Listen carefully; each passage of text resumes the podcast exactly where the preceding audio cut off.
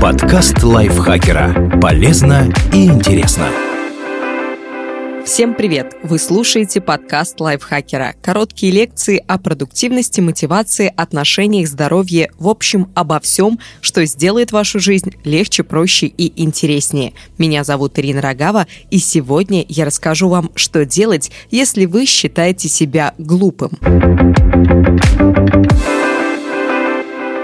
Почему вы можете считать себя глупым? Возможно, вам знакома одна из этих ситуаций. Вы сидите в компании, и вдруг собравшиеся начинают обсуждать тему, в которой вы ничего не понимаете. Неважно, что это – ядерная физика, политика Туркменистана или влияние мемов на современную культуру. Собеседники горячо спорят, сыплют терминами и фактами. Вам добавить нечего, поэтому вы молча сидите и думаете, ну что я за тупица, ничего не знаю. Или другая ситуация. Вы нечаянно перепутали в разговоре Мане и Моне, Канта и Конта или Бебеля и Гегеля и сокрушаетесь потом неделями. Как можно было? Что за глупость? Или еще одна ситуация. Вы нашли вакансию в компании мечты, но прочитали описание и решили не отправлять резюме. Список обязанностей довольно большой, и вы считаете, что не справитесь. Все равно найдется много кандидатов лучше меня. Эх, быть бы мне поумнее, я бы... Нередко подобные мысли мешают жить. Но глупость – понятие относительное и зависит от того, что конкретно вы в него вкладываете. Например, отсутствие эрудиции в какой-то области – это глупость? Нет, вы просто плохо ориентируетесь в одной теме, но можете быть гениальным в другой. А потому, если вы считаете себя глупым, здесь больше вопросов к самооценке, чем к интеллекту. У каждого из нас есть представление о себе, о других и о мире в целом. От этих установок во многом зависит, как складывается наша жизнь. Есть позитивные убеждения, которые помогают нам справляться с жизненными трудностями и поддерживают нас. А есть негативные, которые наоборот делают слабее и неувереннее в себе.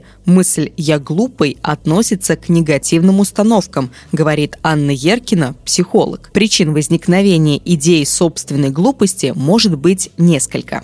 Детский опыт. То, что говорят и транслируют значимые взрослые, ребенок принимает за чистую правду. Если родители твердят ему, что он глупый, потому что умные дети учатся на одни пятерки, или отказываются слушать, потому что он мелет чушь, неудивительно, что и став старше, он будет считать себя недостаточно умным. Взрослый опыт. Многие установки формируются в детстве, но это не значит, что взрослый человек им не подвержен. Например, классическая тактика абьюзера – внушать жертве, что она глупа, бесталанна и без него ни на что не способна. Естественно, это радикальный пример. Наложить свой отпечаток могут и менее системные и болезненные вещи. Например, начальник обругал при всех, а вы теперь сомневаетесь в собственных способностях. Эффект Даннинга-Крюгера – это когнитивное искажение, которое заключается в следующем. Чем менее компетентен человек, тем он более склонен преувеличивать свои умения. И наоборот, чем больше человек знает и умеет, тем скромнее он оценивает свой опыт. Иными словами, глупым людям не свойственно сомневаться в своем интеллекте. Это как раз особенность тех, кто умнее.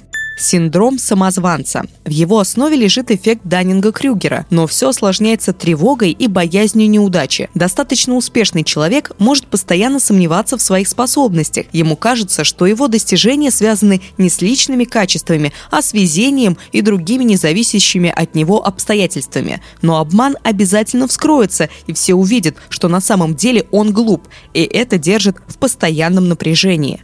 Привычка сравнивать. Людям свойственно сравнивать. Например, исследования показывают, что Инстаграм может негативно влиять на психологическое благополучие. Причина этого как раз в социальном сравнении. Пользователю кажется, что люди из его ленты красивее, успешнее, живут более полной жизнью. С интеллектом то же самое. Можно встречать умных людей и на контрасте считать себя глупым. Хотя из первого не следует второе. Чья-то красота, ум, успешность не обесценивают красоту, ум, успешность других людей. Как перестать считать себя глупым?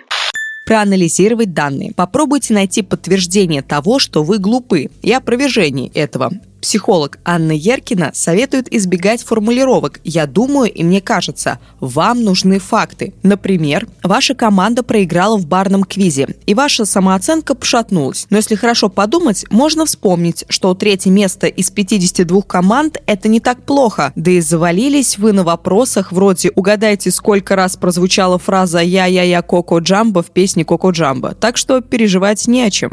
Найти альтернативное объяснение. Скорее всего, ситуация вообще не стоит того, чтобы клеймить себя глупцом. Наверняка есть и другая интерпретация. Рассмотрим на трех примерах обстоятельств из начала этого эпизода. Ситуация такая. Я не разбираюсь в ядерной физике. Я глупый. Другая ее интерпретация. Я не разбираюсь в ядерной физике. Следующее. Я же знаю разницу между Бебелем и Гегелем. Ну я и тупица. Ее интерпретация неловко вышло. Перепутал. С кем не бывает. Следующая фраза. Меня точно не возьмут на эту должность, потому что я глупый. Ее интерпретация.